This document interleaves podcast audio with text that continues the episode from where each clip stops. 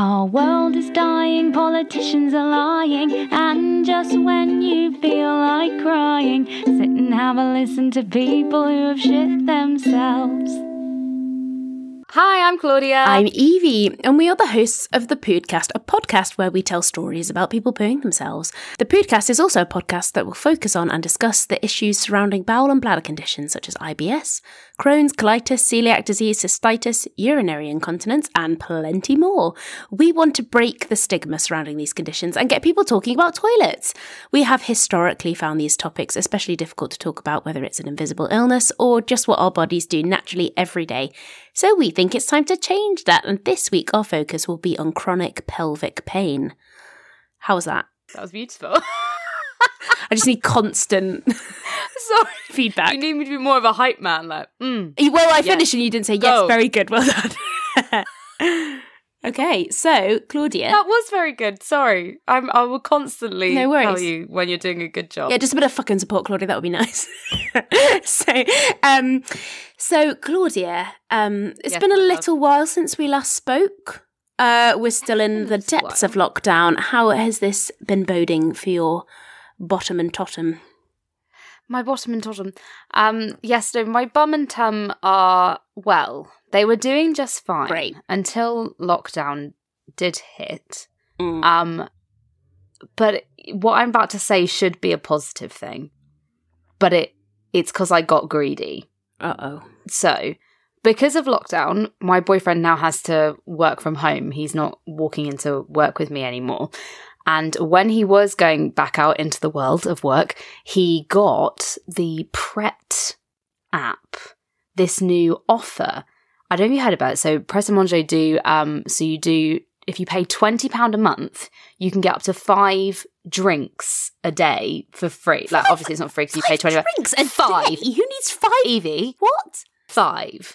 So he Stop he's been doing it and he hasn't been sharing it with me because when we walk into work together in the morning, you can only get one every two hours. So he can just get one for me and one for him. Fucking Dump him. cheeky beggars. exactly. Why am I still with him? Well, so then lockdown hit. And I suddenly got this message from him one day, and it just said, "Here you bloody go, then." And I was like, "What's this?" And it's and it was the barcode for the Pret app because he just paid for a full month, a mere two days before lockdown. So now I can get up to five free drinks a day. Right. Oh my god. I don't drink that much coffee, but the Pret that I go to, their smoothie machine isn't working. And then on the board, it's all like caramel latte, gingerbread man latte. I don't know. Gingerbread man of- latte. I don't, like, it's all these really nice things. And I'm like, yeah, fuck it, I'll have that. And I've just started having loads and loads of nice coffees. Ooh, Funnily enough, that's not. it's not always not always been the best of ideas for me and it is making me realize why it would be fun to earn lots of money it's fun to just keep getting things like just throughout the day and not worry about how much money you're spending like another free drink please sir it was great That is great. I do you know what? I definitely relate to feeling like you want to be rich because the other day, who does and and I think in the, the sense of like just just having things to just then it doesn't matter whether you finish a drink or not because you can afford one soon later. I misjudged timing of work the other day and went to get um, a coffee before I started work in 15 minutes. But I accidentally ordered a large one. I had like three sips of it. I, I was like, I need to go and get this child now. I can't have like hot drinks around like very tiny children. So I just threw it in the bin. And I was like, I've literally just got Starbucks. I t- took three sips down the road, just threw it in the bin. I felt like I was in succession or something. Like I just right like, richie yeah, rich it off. Yeah, exactly. So it's a so how has the tummy been since the the five gingerbread man lattes a day? Well, the the tummy's been like grumbling at me a little bit, like, bitch, I know what you're doing. Like, stop it. However, and I know that like th- this is a little bit of a plug also because we're we're partnering with them for the podcast, but this is a genuine me saying this as a kind of like hurrah thing. I've been taking these biomed supplements and I've got to admit the thing that I've noticed is that I haven't really noticed anything because I haven't had any catastrophes, which is quite exciting. Yeah, that is the classic. You when you're taking medication and you don't notice, you don't really notice it's noticing until you reflect and you're like, oh, I haven't had that in a while. And then as soon as you stop taking the medication, like, yeah, it's so weird. Like I've suddenly got really bad pain. You're like, that's because you You're not taking your medication, that's why. Exactly. And I just I've just noticed that I haven't had any like traumatic tales even though I've been having a few coffees. I've definitely had the odd like the odd grumble and the odd like oh are we are we in danger?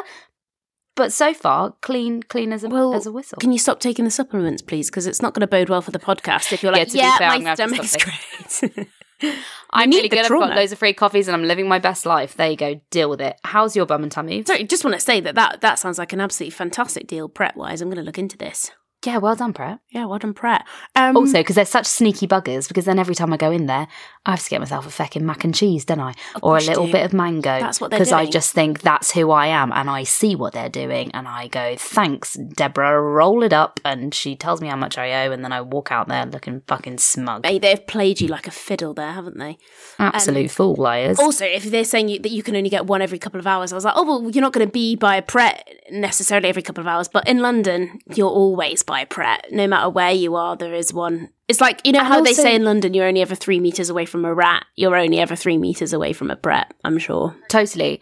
And also, it's kind of enough time to maybe have that dire situation, hate yourself for half an hour for getting that coffee, and then kind of have like that goldfish moment of forgetting all about it and then just going straight away and doing it again. There is enough time to continuously make that mistake throughout the day. Whoops. How's your bum and tum, my darling, the love of my life? Um, that's me. Um, gosh, that's so great to hear. I just got a little bit of butterflies. Did you? it's just so nice when people say that they love you. Um, thank you. Fine. I do have a problem which has kind of spiraled. Uh, I think I've mentioned before my sort of slight addiction at the moment with getting comfy clothes, particularly now we're in lockdown. We don't have to go out anywhere. I'm addicted to buying loungewear. And I bought some more loungewear and some fluffy socks, particularly since we spoke to Lottie Drynan of um, the Tummy Diaries and My Bloated Wardrobe. Listen to that episode if you haven't yet. I'm just, I, I again with this feeling like I need to be rich and I've got some sort of dispensable income that I definitely don't have. I'm just buying, you know, midi dresses or anything that I think is kind of cute and I can look like a little small piglet in. Um, yeah, just get That's the dream, just- isn't it? just the get- sexy dream. just sexy piglet. yeah, just getting the lot now, and I've just I've realised that I have I do dress for comfort, and I have done for a number of years, but I am starting to worry that I'm going to look like one of the sort of before pictures of some sort of you know makeover, looking like the before because all I wear is just trash. Which also then actually took me into a bit of a mind spiral, and I started watching. Did you ever watch Ten Years Younger with uh, Nicky Hambleton-Jones from like the Yes. noughties? Have you seen that clip where it's like the worst makeover ever? And it's that woman, they put her in a Mickey Mouse t shirt and they put these dreadful hair extensions in. And, and then Nicky Hambleton-Jones, Jones is like, the problem with you is that you're so flat chested. She's so rude. And I just can't now. I'm spending a lot of time on YouTube watching these make under videos from the noughties, which is just has aged so po- piss poorly. Um, but yeah, anyway, I just worry that I'm going to start to look like a human sack. Um, but because I, I refuse to wear jeans, okay.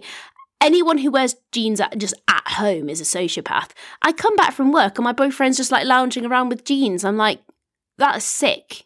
What are you But doing? you not you find like with mum jeans, you get that room for for bloated tummy and Not really, No? because it's tight on the waist and it's just not. Look, if it's not stretchy, I'm not interested. Or better still, if it's not just basically a sack or a sheet, like wearing a parachute, I forget it. Uh, But also, I've just on the sofa in jeans and a belt. Come on, that's weird. yeah, belt. The belt is stupid, So but that it- maybe it's a female thing of taking your belt and your bra off as soon as you get home. I've Oh, just yeah. remembered though, What? Tomorrow at school, it's pajama day. Oh my god, that sounds great. Can't fucking wait. And I was speaking Sorry, to the other members sounds of like staff. you go to school. it does. So I literally just wanted to then go. I was speaking to the other members of staff. like me, myself. is where I work. um, but yeah, tomorrow at school. Um, but I was chatting to my colleagues today, being like, "Oh, I can't wait for pajama day tomorrow." I can't, and they were like, "Oh, can you really be bothered though?" I'm like, it, it's the opposite of being bothered. I can't be bothered to wear normal clothes. Can't be bothered to get So I- changed I- in the morning. Yeah, so I I'm gonna bring in my slippers. I'm gonna bring in my tracksuit bottom. Oh yeah. If there weren't small children around, I wouldn't even wear a fucking bra. If it's pajama day, I wouldn't do it. I, but I won't lie. One of our small children is a little bit obsessed with with boobs, and we're trying to get him out of it. So you know. shouldn't do that. Or, you know, get him onto it. Start them young, you know. He is he is very young, and we had a woman come in the other day who had massive breasts, and he Oh, just God, looked at her. He's six. He's six. He just looked at her and he went, "Jump up and down," because he wanted to. he wanted to watch her boobs Oh move. no, you got So no, we're- we're you really can't try- do that. Yeah, we're trying to crack down on that, and I've actually really been watching what I wear to work because there are some tops that I think that's that is me pushing it. That is, and it is not when they're revealing. It's actually the high neck tops where my boobs look biggest. I'm like, that is not fair on him. Claudia, it's that. like you work with like Rupert Murdoch in some sort of like newsroom, not a f- primary school. I just got to be really careful about what I, I- say. I don't want to, you know, do anything I don't want to give him. I don't want to give him any kind of fuel for this. Like, I, I actually, I just really need to crack down on it, and I, I maybe I should start dressing more in sacks because he he notices it, and and it's it's not healthy. Maybe. It's really not healthy to to feel that gaze Nah. six year old. Sacks are the way to go, I think. Permission to discuss condition. This week, our topic is chronic pelvic pain, and we have the wonderful Michelle Milheiras chatting with us today, all the way from Canada. Big up that. That's pretty cool. No, I'm just getting really excited. Um, Michelle runs the Happy Pelvis for Chronic Illness and Pelvic Pain Advocacy. And Michelle lived with chronic pelvic pain and had her symptoms dismissed and misdiagnosed for over 15 years. Only a few years ago, she was diagnosed with not one, but three chronic pelvic pain conditions interstitial cystitis, blood or bladder pain syndrome, endometriosis, and pelvic floor dysfunction. This year, the Happy Pelvis was nominated for a WeGo Health Award for its pelvic health advocacy, and we are so grateful to have her here with us today. Welcome, Michelle. How's your bum and how is your tum? Hi, Claudia. Hi. Hey. How's it going? Oh, good. Uh, thanks for having me. Before I get into how my bum and my tum is, I wanted to ask what is Pret or Pret? you guys were talking about that. And I'm assuming it's like a Tim Hortons here in Oh my Canada. God, Michelle, Tim or- Hortons. I went. I went to Canada. I'm realizing how British I sound. Tim Hortons, but I went to Toronto a couple of years ago. You never Tim Hortons is. Uh, I never talk about it. Um, it's amazing. The donuts in that place are unreal. Evie, Oh, you get these little. Are they called the Timbits? Timbits. Oh, Timbits. You just get a whole pack of like tiny little donuts, and you don't feel so bad about eating them because they're all so small. And you're like, I'm so Oh. big with these tiny donuts in my hand. Oh, but it is a bit like Tim Hortons, but it Okay. it yeah, it is like Tim Hortons, but Tim Hortons just seemed more cool. Whereas Pret, there you literally cannot walk like thirty seconds without seeing at least four Prets. They're just everywhere.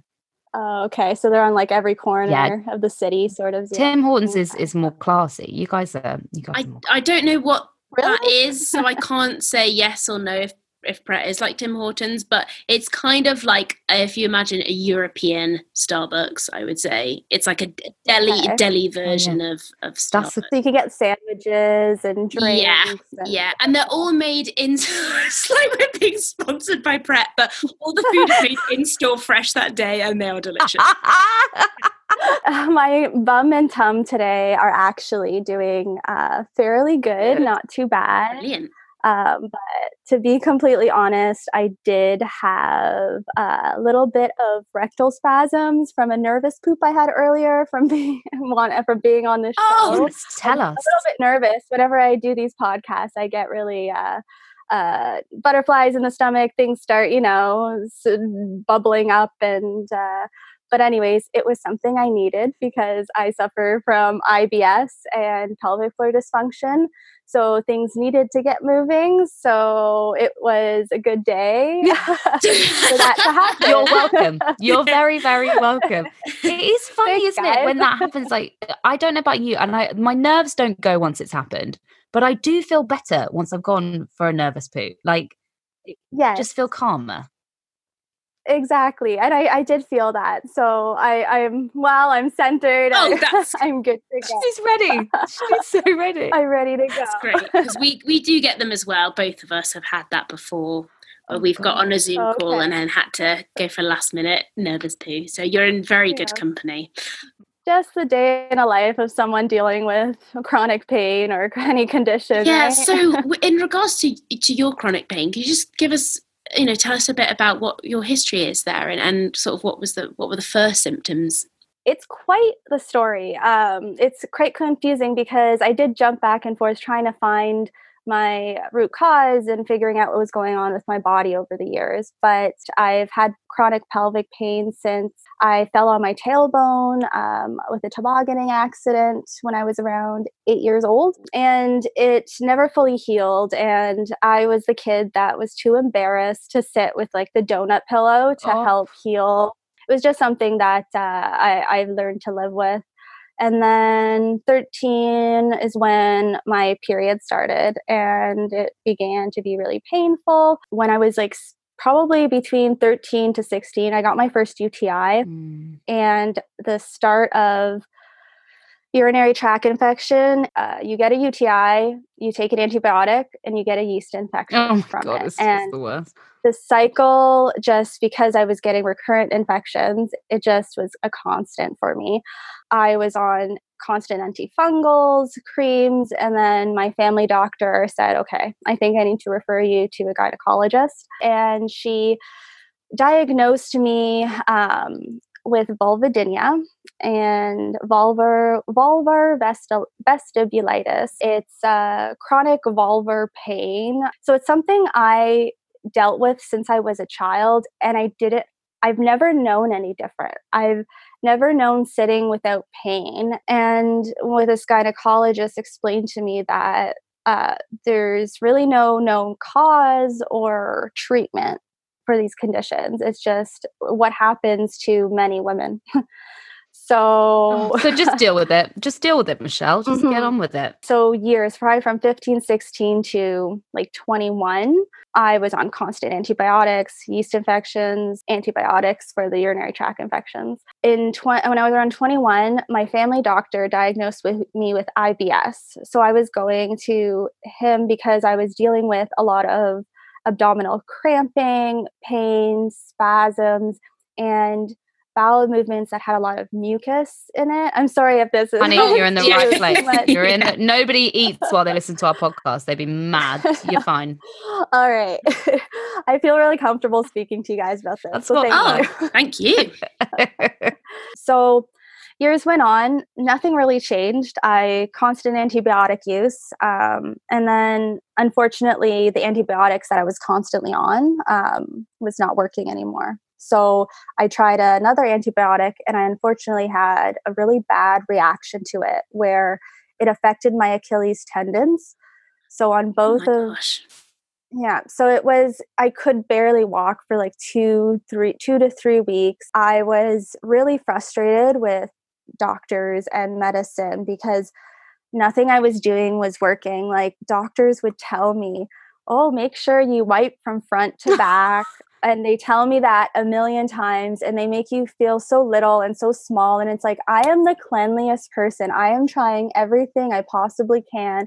I went to go see a naturopath and that is when I started to learn a little bit more about my body and what's going on.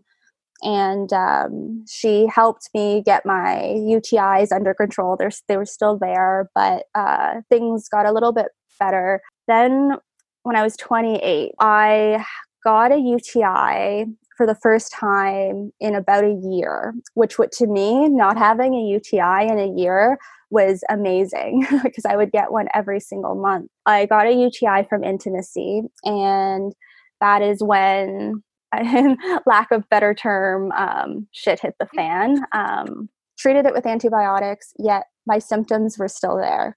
I was going to the doctor ex- complaining about um, the urethral spasms I was having and the bladder spasms.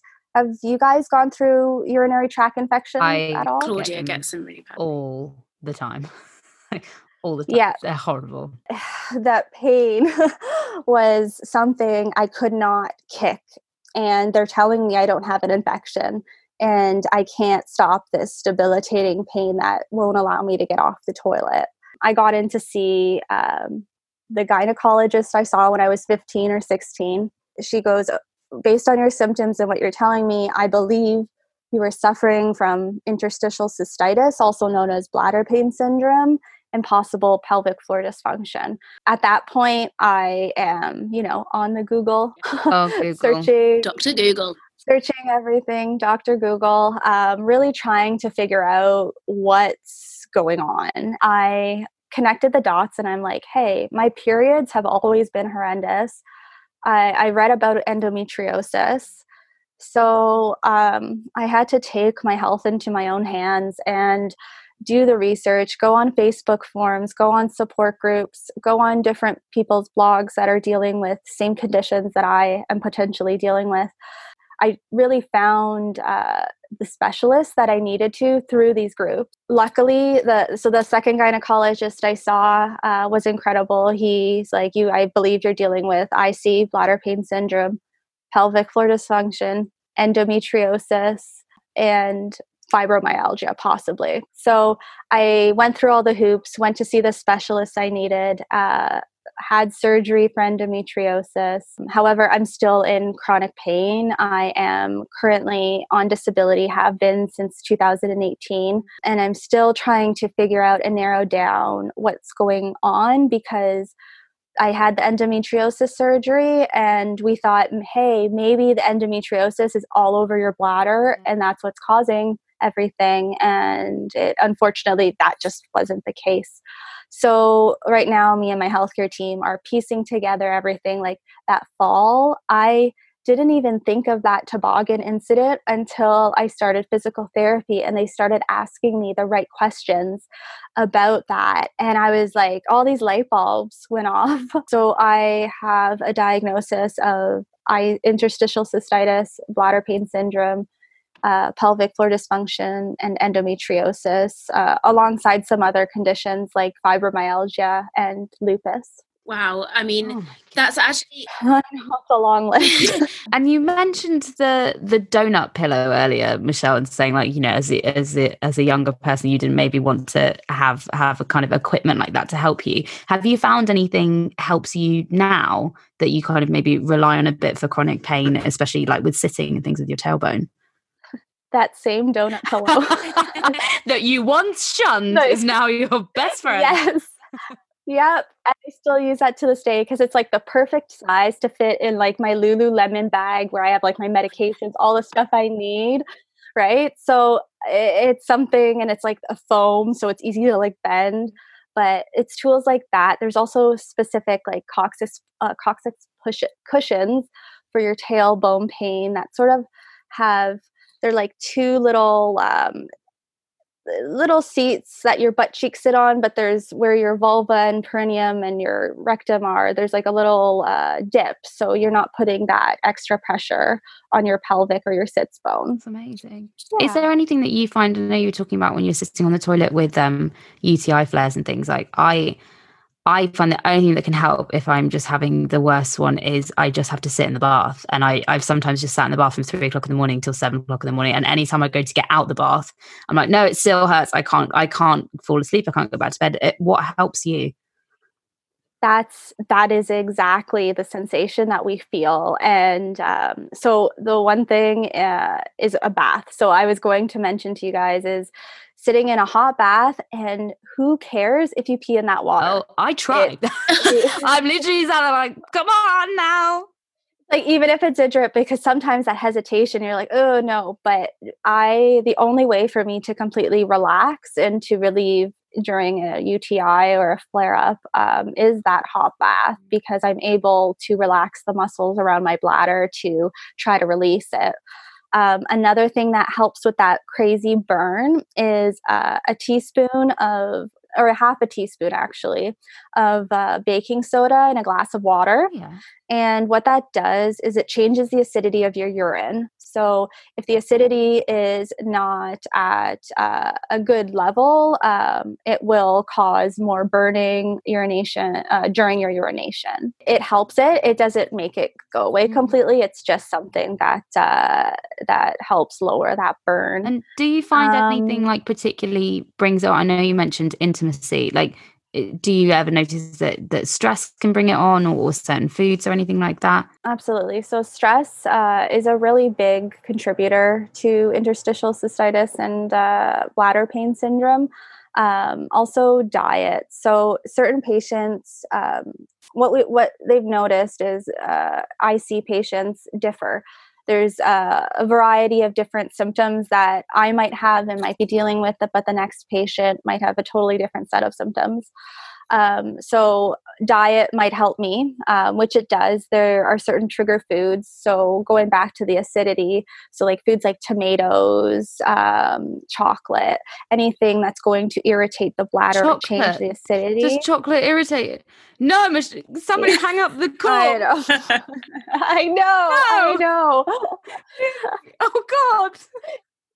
I'm not saying don't eat chocolate because I've I cut it out completely and I was miserable. Yeah. Like I love chocolate and I tried every substitution and it just wasn't it. Yeah. so substitutions uh, are generally shit.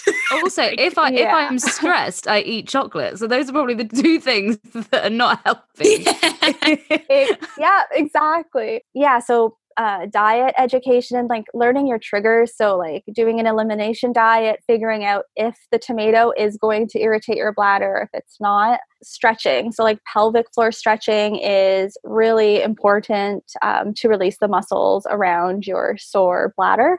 How, how do you um, how do you do that? Could you please so give me one moment. uh, pelvic floor physical therapy can not only just help pelvic floor muscle pain, it can help reduce symptoms of other pelvic floor con- or pelvic uh, pain conditions as well. The goal of physical therapy and pelvic floor physical therapy is to really disrupt like that feedback loop that we have with chronic pain. Um, so trying to release those trigger points. So uh, when you go to your uh, appointment, you will be in your own private room. Um, uh, you will be lying down on a bed with a sheet over your legs. Uh, you will develop a relationship with your pelvic PT, and you should. You should feel comfortable because the more uh, tense or stressed you are in uh, that situation, the treatment won't uh, won't help. Yeah, so as you develop that rapport with that individual, um, you start to work uh, internally. So right off the bat, they might not work uh, internally within the vagina or within the rectum. Um, that's how they go into reach directly to those muscles um, they might work on your hips and your lower back because all of those muscles are directly impacted by your pelvic floor. So they'll they'll ease you into uh, pelvic floor treatment. Um, and whenever you're comfortable getting to the point of trying internal work, um, they can uh, reach those muscles vaginally. So um, they move their fingers uh, around like a clock and they feel and look for and assess and talk to you to get a sense of your symptoms and where your pain is and see where those trigger points are because then they can hold that muscle uh, down not very hard like my pelvic floor pt she will tell me that she's just barely touching it and i'm super sensitive and it feels extremely painful but she's there's no pressure. Uh, but it's it's trying to desensitize those muscles and that tissue. Um, and also they go uh, rectally. When you are ready when you are comfortable again um, no one should ever feel pressured by their physical therapist to do anything uh, that they don't want because there are many many pelvic pain patients that have or may have pelvic pain due to past trauma. Um, so it might be a very sensitive subject uh, for many patients. I can also imagine the difference between like uh, having a good relationship with uh, Canadian to then British people in these scenarios. like I can just imagine I would just want to make a joke, being like, I don't know, like, do you yeah. come here often? Like, just, like that's how it is. It's like super awkward at the beginning, and then you just crack jokes, and then you break the tension. It's, but it's yeah. it's really interesting as well like the the one thing that's supposed to be sort of like de-stressing helping you is like right so i'm just gonna internally yeah you. like but i think in a way is it have you felt that your your pain is is real and that people are appreciating and understand it if somebody is is going in a clockwise motion. They're saying here, here, here, and they can actually pinpoint somewhere specific. Is do you some way feel v- validated because it's very difficult? I think when you've got a chronic illness or internal pain, it's very very difficult to say like, look, this arm is broken, or look, this is like bleeding here. Um, how how has that been? How has that journey been? Uh, like you said, very validating. So um, when I got the vulvodynia and vestibulitis diagnosis, now I know those it, that is a symptom of pelvic floor dysfunction. I don't know how to describe it. Like the first or second appointment, I was in tears. That's how validated I felt because they said, Of course, you're feeling pain here. This obturator internus muscle is really wound up and it attaches to your bladder. Like it was like, oh my gosh, you're you're giving me a reason, which is what I've just been looking for because I was living my life not knowing how like what's going on and how to fix it. Mm. And that the pain was all in my head. That's what I was beginning to feel because nothing showed up on imaging, nothing was showing up on tests. Uh, the U- the UTI tests were coming back negative, and I was like, "What do you mean? Like, I feel like I have the worst UTI I've ever had. How can it be negative?" For some patients who get that IC and bladder pain syndrome diagnosis, they can go to a pelvic PT and within six months get full relief, wow. which is incredible. Um, however, everybody's journey and uh, health is different. So I've been in chronic pain for almost 20 years. Um, and it's yeah. quite something that I think that since we've started talking to, to people about this, a lot of experiences are unfortunately quite negative and we're mm. so grateful to the the medical profession but um, we were looking at some of the comments from your um, medical misogyny in women's healthcare oh, um, where women were talking about um, you know the absurd and dismissive comments that they've had from doctors in regards to pelvic pain. Uh, I mean, obviously, you know, we've heard all sorts on this podcast already, but I don't know, Claudia, if you wanted to share any of them. Yeah, like we were going to pick maybe two or three because I think there are about uh, nearly like 20 or 30 on, on your blog post. But we had to put in more because I was honestly reading them going, no, what? No. Um, so the, yeah, so these are the comments said to said to these poor women. Uh, don't worry, when you have a baby, it will go away. Your boyfriend must be cheating is probably chlamydia. Oh that is just part and parcel of being a woman. I think that one made me the most angry. Um, you're just not used to having penetrative sex. Oh, your poor husband. Uh, many women learn to live with pelvic pain. Have a glass of wine before intercourse. Maybe you're not in love with your boyfriend. I mean, Michelle, what's been your experience of there? Obviously, having all these people messaging you, how common do you think it is for women to be spoken to like this when they come forward about uh, chronic pelvic pain? I feel every woman in her life, most women have gone through this at some point, um, be it before they've given birth or after given birth. There's always at some point that one doctor may use an excuse of yeah many women get this and that's not a valid like that those aren't valid answers and as a physician you should be helping that patient to finding uh, help and resources. If you can't help then they should be referring out. But yeah those responses were from an instagram story. So i asked and i reached out and those were responses and as I was like scrolling through them, I was, my jaw just dropped because the first few I'm like, oh, that's bad, that's bad. But then it just got worse and worse. And I am just like really gutted to know that this is such a, prominent issue in so many women's lives. And it's not just women, like, there are also like, if this is an issue for us, imagine somebody who is transgendered uh, trying to get help for their pelvic pain, but they're they're not being taken seriously. I just feel like pelvic pain has uh, been sort of brushed under the rug um, over the last 30 years because the medical field has been male dominated. Um, there's a post, uh, one of my blog posts where I write about uh, some studies that were done that explain that they only used male patients on medical studies because it was easier due to their hormones. And that just became a common denominator through the 80s and 90s. And I think pelvic pain and pelvic health research has really taken off within the last decade or two. And when I, this all started with me about a decade or two ago, it was it was new nobody really no physicians knew about it and i'm noticing more and more even though i hear these negative stories i'm also hearing the positives that these doctors are seeing are oh hey you might have pelvic floor dysfunction let's send you to a pelvic floor physical therapist so you can get assessed because they know they can't like that's not their their specialty.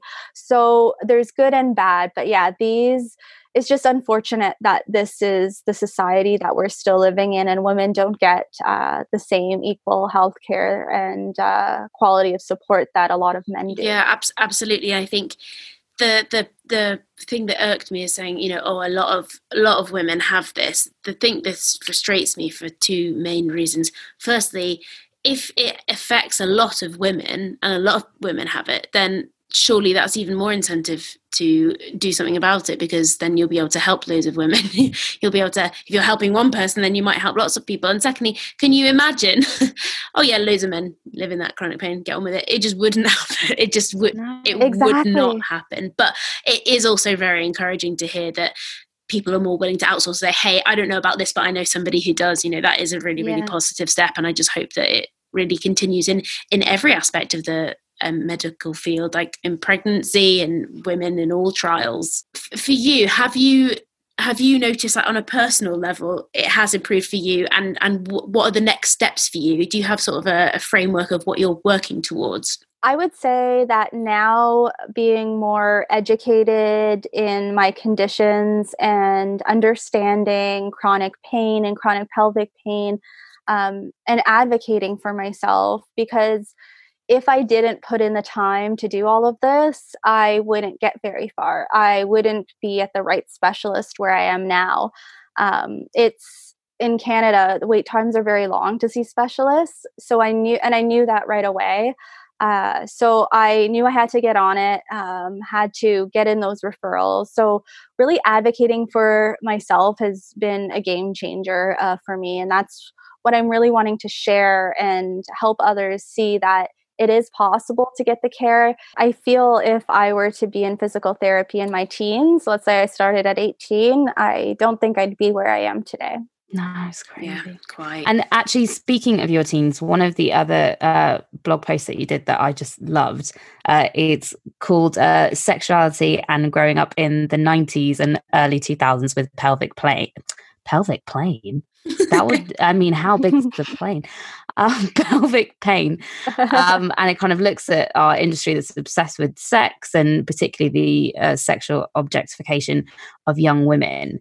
Can you expand on your experience with that? Because obviously we all know kind of what it was, what it was like with the kind of um, what was it called? It was called like heroin chic, wasn't it? Like that kind of oh yeah expectation of of women and models then, and but also just I, I'm really starting to, I don't know if it's from more doing this podcast and talking to more women or it's just literally just growing up, but I didn't realize how much as a young woman I put everything about me that was important, that was significant, that mattered was my looks. And not only was my looks, was whether men found me attractive. like that that was just yeah. it. Because everything I was and watching what other people thought of it, Totally. And I'm still I'm still finding that now that I'm actually having to stop myself and go, hold on a second, why do you care? Why do you care if that man thinks you're attractive?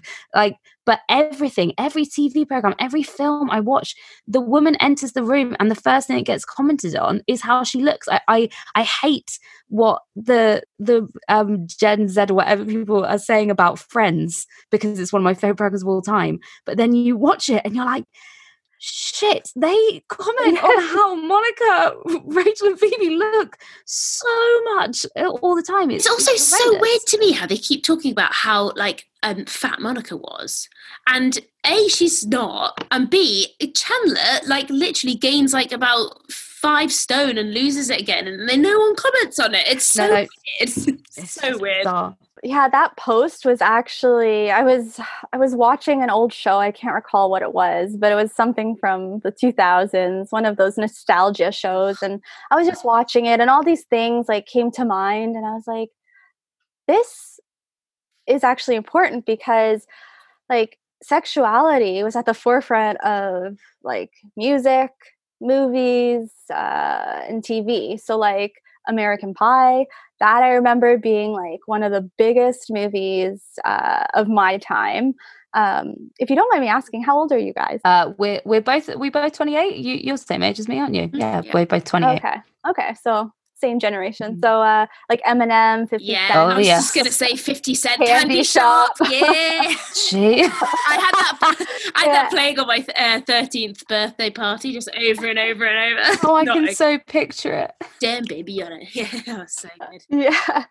So like all that we're bom- we were bombarded with it because media was booming at that time the magazines the books the internet right so um, it said that I, believe between 1998 and 2005 or 2006 um, that uh, what was it? The number of sex scenes or like sexual lyrics in media nearly doubled.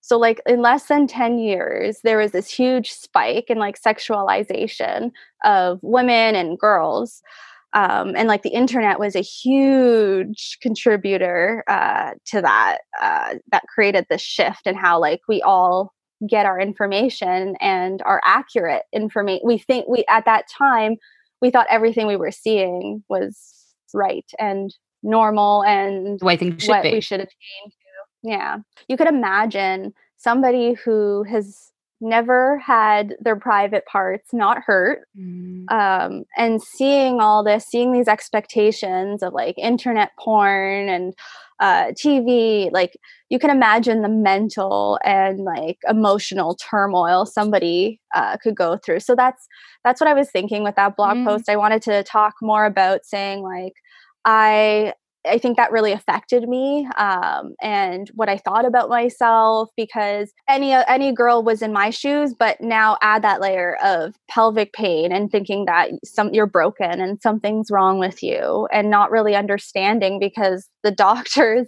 didn't really explain or help uh, you where they could. So um, yeah, so that blog post was something uh, I thought would maybe resonate with others, totally. and I'm happy that it did with you. And I think as well, like if, if you're being told that that your sexuality or the way you look is is what you have to offer to the world, and what what's the most important thing that you can put out into the world, and you feel like yours is in some way damaged or is inflicting pain, that is going to have an effect. I think. I think you know every teenager, whether male or female when they're growing up you know it, it, always catches themselves in the mirror and like looks at spots or whatever like puberty is is a difficult time. But if you if you have got that added layer of pain and feeling that that you are different in in something that is being not necessarily even celebrated but told that that is that is the norm. Like women should look this good in a bikini or not even look this good look like this. Like this is good. This yeah. is what you should look like. Mm of of yeah. course that's going to have an effect and i think i think it's such an interesting topic that i'm sure there are also a vast amount of stories to be shared from yeah that could be its own podcast totally. talking about how like there are so many branches that we can discuss that can impact uh, a generation mm. yeah i definitely I, I um, i mean it's i think as well it's only with hindsight that you're like jesus christ i was so fucked up. Like yeah. I was growing well, up you look at those lyrics and stuff and i'm like how is that even on the radio? Like it's just it was really vulgar. It was all about like like being really negative towards yeah. women. And but also it was all about women. Like when Cardi B um dropped yeah. WAP, like it, it, everyone went mental because it was the exact same lyrics that we've all heard a million times, but it was about women taking back control, or it was about men and telling the men what they wanted to do to the women to feel pleasure. And everybody lost their shit. It's amazing how far how far we've come. And I was really interested actually this week. They've um it, has been on Twitter about the new Witches film. with Anne yeah. Hathaway. I And it's been- that film. Really glad I Did didn't get it. Yeah, glad I didn't get it now because you know we wouldn't want to get Look it you, caught, caught up in that Going shit film. places. But like, I with- might have with- sat under a duvet, Claudia. you will. You're going places soon. Just just give it a couple months. But like what they were saying with her that she'd kind of fashioned this limp and and that there often a lot of the witches characters would be missing fingers or things. And it was saying that that this is the view of we have of somebody that is evil is somebody that has a disability. And that that is the way it's being portrayed. We still haven't got to that point yet where everybody is on a level playing field we still pick and choose from other people's lives other people's disabilities and mold them into what we think you know could look um artistically interesting as opposed to just being Mhm. people's lives and people's stories and so i think the more you know that people do things like you're doing michelle with with happy pelvis the more people are speaking out and reaching out to others the the better it's going to get Thank you for bringing up ha- Happy Pelvis. Um, Michelle, could you just quickly as well tell us about what that is and and what you do and where people can find out about it? The Happy Pelvis started as a blog, as a way for me to share my pelvic pain journey with everybody. And uh, it sort of snowballed into trying to become a resource to help people get guidance and direction as to where they can find the help that they need. Because I'm not a doctor, but I can at least guide people in the right direction um, to get the help that they deserve. So uh, snowballed into that, and I'm also because I am a graphic designer uh, on disability right now. To uh, still get my creative sparks flying, I uh, do a few things here and there, um, like greeting cards and T-shirts, all related around chronic pelvic pain, and they're funny, little quirky little things that gifts that you can give to loved ones um, that are living with chronic pain or chronic illness. and we'll have to share some of those on our instagram because those cards are amazing i love them sorry, I forgot to mention, uh, within the next few weeks, uh, there will be a 2021 printable planner. Um, I did one last year for 2020, so I'm updating it a little bit, and uh, 21. 2021 planner where you can like track your symptoms, uh, write down all your doctor's names, your doctor's appointments, just to try to keep organized um, for your appointments. So keep an eye out for that within the coming weeks. That sounds fantastic and very, very useful for lots Yes. of people, I'm sure. Michelle, thank you so much for coming on and talking to us today. And I'm so pleased now that you finally know about Pret. That's, that's the main thing. Thank you so much for having me, guys. Stop what you're doing. Let's talk about pooing. Okie dokie. So it is that time of the week uh, where we we delve into some some private matters that maybe we shouldn't, but you like to share them, and we find it really funny to read them. So we're just going to keep going with it. Um, it is the time of the turd tale, or the bladinage, or the fart fable. Eves, what's cracking? What we got? what's cracking? We, Get it? yes, I do, and we Because of the the bum crack. and it is relevant because this is a bum a bum book tale of of, of tur- a turd in nature. So this is called the Cloud Forest. I just sorry, I love it already. I was 17 and on a World Challenge school trip with 19 other pupils from my year, very specific. We had been trekking through the cloud forest for three days. It was amazing, but hard work and the weather hadn't been great. So we were beginning to get used to being drenched in rain and trekking through complete fog. Our sleeping arrangement were tents and hammocks amongst trees. I was in a tent. It was only meant to be a two man tent, but we managed to squeeze in two other students who were scared of the heights in their hammock. We had just finished our campfire and we were all ready to go to bed. We made the rookie mistake of leaving our tent door open, and we were greeted by a large number of massive insects of all shapes and sizes before we could actually get some sleep. I'm not a massive fan of spiders, and my tummy had been feeling pretty on edge, but I'd put it down to the nerves of finding so many eight legged friends around my sleeping bed. Oh, When we'd finally managed to chuck the bugs out, we all got into bed.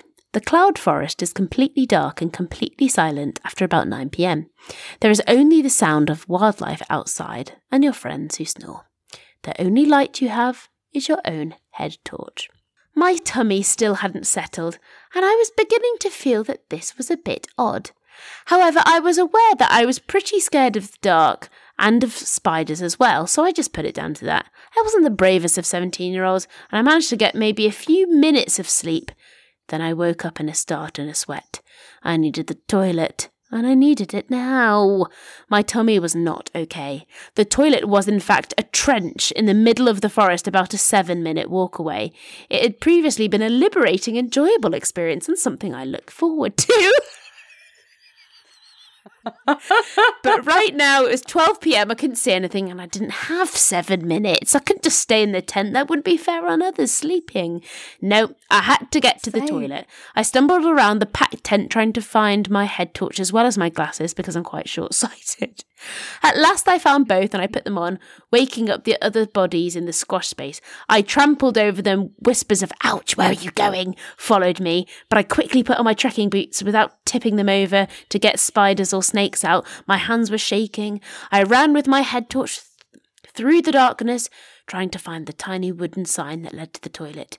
If the rope was closed, it meant somebody was already in the trench. I longed for it to be open. Luckily, it was. The minutes felt like hours, and I had put on quite a sprint. Even the bats flying in front of my face and the howling sound of the distance couldn't stop me. I was nearly there, nearly at the trench, but it was too late. The seven minutes had been one minute too many, and it's not something I've ever forgotten. Wonderful.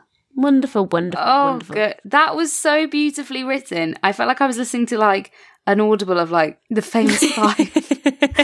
It was it was beautifully Not a second to wait. Oh god, I mean it's just I mean what do you do then after you've shit yourself in the pitch pitch black, you've got no spare clothes with you, what and obviously no shower or toilet or anything. What do you do then? I wonder oh, what they did. Oh, And that's the thing is is being out in nature. You just feel dirty. Oh don't god, Like, even just- if I just go out for a walk in Crystal Palace Park, I think I need to come home and have a shower, let alone and that's enough, oh, babe. That's, Oh, that's enough. enough for me. Let alone the cloud forest. the cloud forest sounds a very exotic place. I think that's also what made me think of like the famous five audible.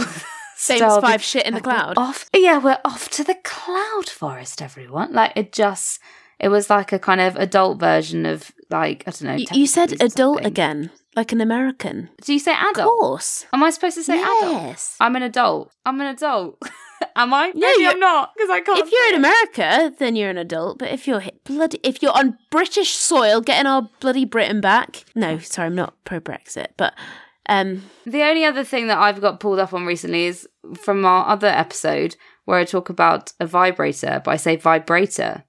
And I was like, oh, you're American. I'm like, Wait. my, oh no, I say my vibrator instead of vibrator. you say vibrator. Oh, fuck knows. I just say what I want to say. And I'm an adult and I use a vibrator. I would say vibrator. Is that no? Is that right? That's what you just said, though. yeah, but they said I sound American because I was going vibrator. Well, because you were saying I was using an adult product. That's probably why. I was using an adult vibrator on my fanny pack. Which is actually a bum bag, isn't it? In America, it's not. Yeah, but I mean, here, your fanny pack is just your fanny, isn't it? I hate the word fanny. That, Oh, uh, see, God. Fanny was a character in Secret Seven. We've digressed. I lost sense of what we're doing. it's it's the last episode. Well, thank you so much for sending in your turtle. Yes, first of thank all, you thank that. you, you little you little cloud babe, um, babe of clouds. Um, it's the last episode of the season. Evie, how do you feel? I feel nothing but pure, unadulterated, adult, unadulterated relief, Claudia. Which is what we aim to Yeah. give our. Do you know what? I do So- think relief is a massively underesti- underestimated emotion. It's my favourite emotion, relief. It's almost Oh, worth God, the stress in order to suffer the, in order to get the relief. Yes. I totally feel that. Well, and I, I do feel a sense of that as well. But do you know what I feel a sense of relief What? from? Is that, you know, a mere whatever it was now, five months ago, you messaged me saying, I think we should do this podcast. And I think the first episode should be you telling everybody about how you shot yourself in Paris.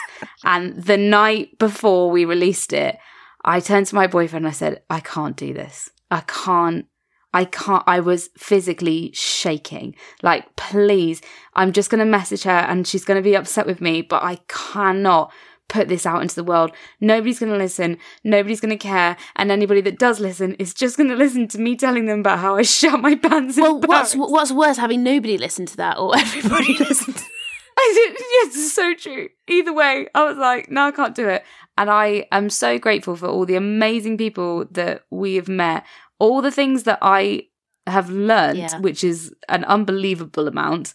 And for the amount of people that have messaged us to say how much they've enjoyed it or to say that they've also learned something new, is it has been in a year of shit. This particular shit has been a very welcome Oh, shit. thank you. and that is how I Well, feel. I'm so so grateful for you, and I'm so happy that you did this uh, this podcast with me. So thank you, Claudia. Thank you to all of our guests, Love and you. thank you to the listeners as well because you've kept it going. Oh, little There's listeners. four of you, as far as I'm aware. Two of you are in the Cotswolds, very nice place, very nice part of the world. Um, but please rest assured, if you are enjoying this podcast, then there will be another series which will um, release the first episode in January. We don't actually know the date yet, but we will let you know. And there'll be plenty more amazing guests and these old hags as well. Yes, and we must thank our brilliant producer, Nicholas. Thank you, Nick. I know you're listening. You're Go on, Nick, have a cameo. Come on. Come on, Nick, say something. Go on, I dare you. Thanks, thanks, guys. Can you hear me now? Yeah. Go on, say something funny. You get one shot. Um. Oh God. Uh, That's it. You're fired. You're out. You're off the podcast. you can't put me, can't give me that pressure. Sorry. I'm not very good at jokes. I'm good at I'm good at editing. Well, Are you? Well, actually, maybe yeah. Don't listen to the first episode. please don't. oh, Oh, God. Well, thanks, Thanks, Nick. Nick. We appreciate all that you do. That's all right. Well, thank you. It's been fun. It's been great hearing your voice every day. Okay. And you can mute yourself now. Thank you. I'll mute him now. Um, poor Nick. Um, you can shut up, Nick. Um, you can find us. Um, you can find us on our socials uh, on Instagram or Twitter at the underscore podcast. Or please do continue uh, continue to send us your hilarious or sometimes very heartfelt emails um, at the podcast official at gmail.com. See you in the new year. See you in the new year. Merry Christmas. Bye.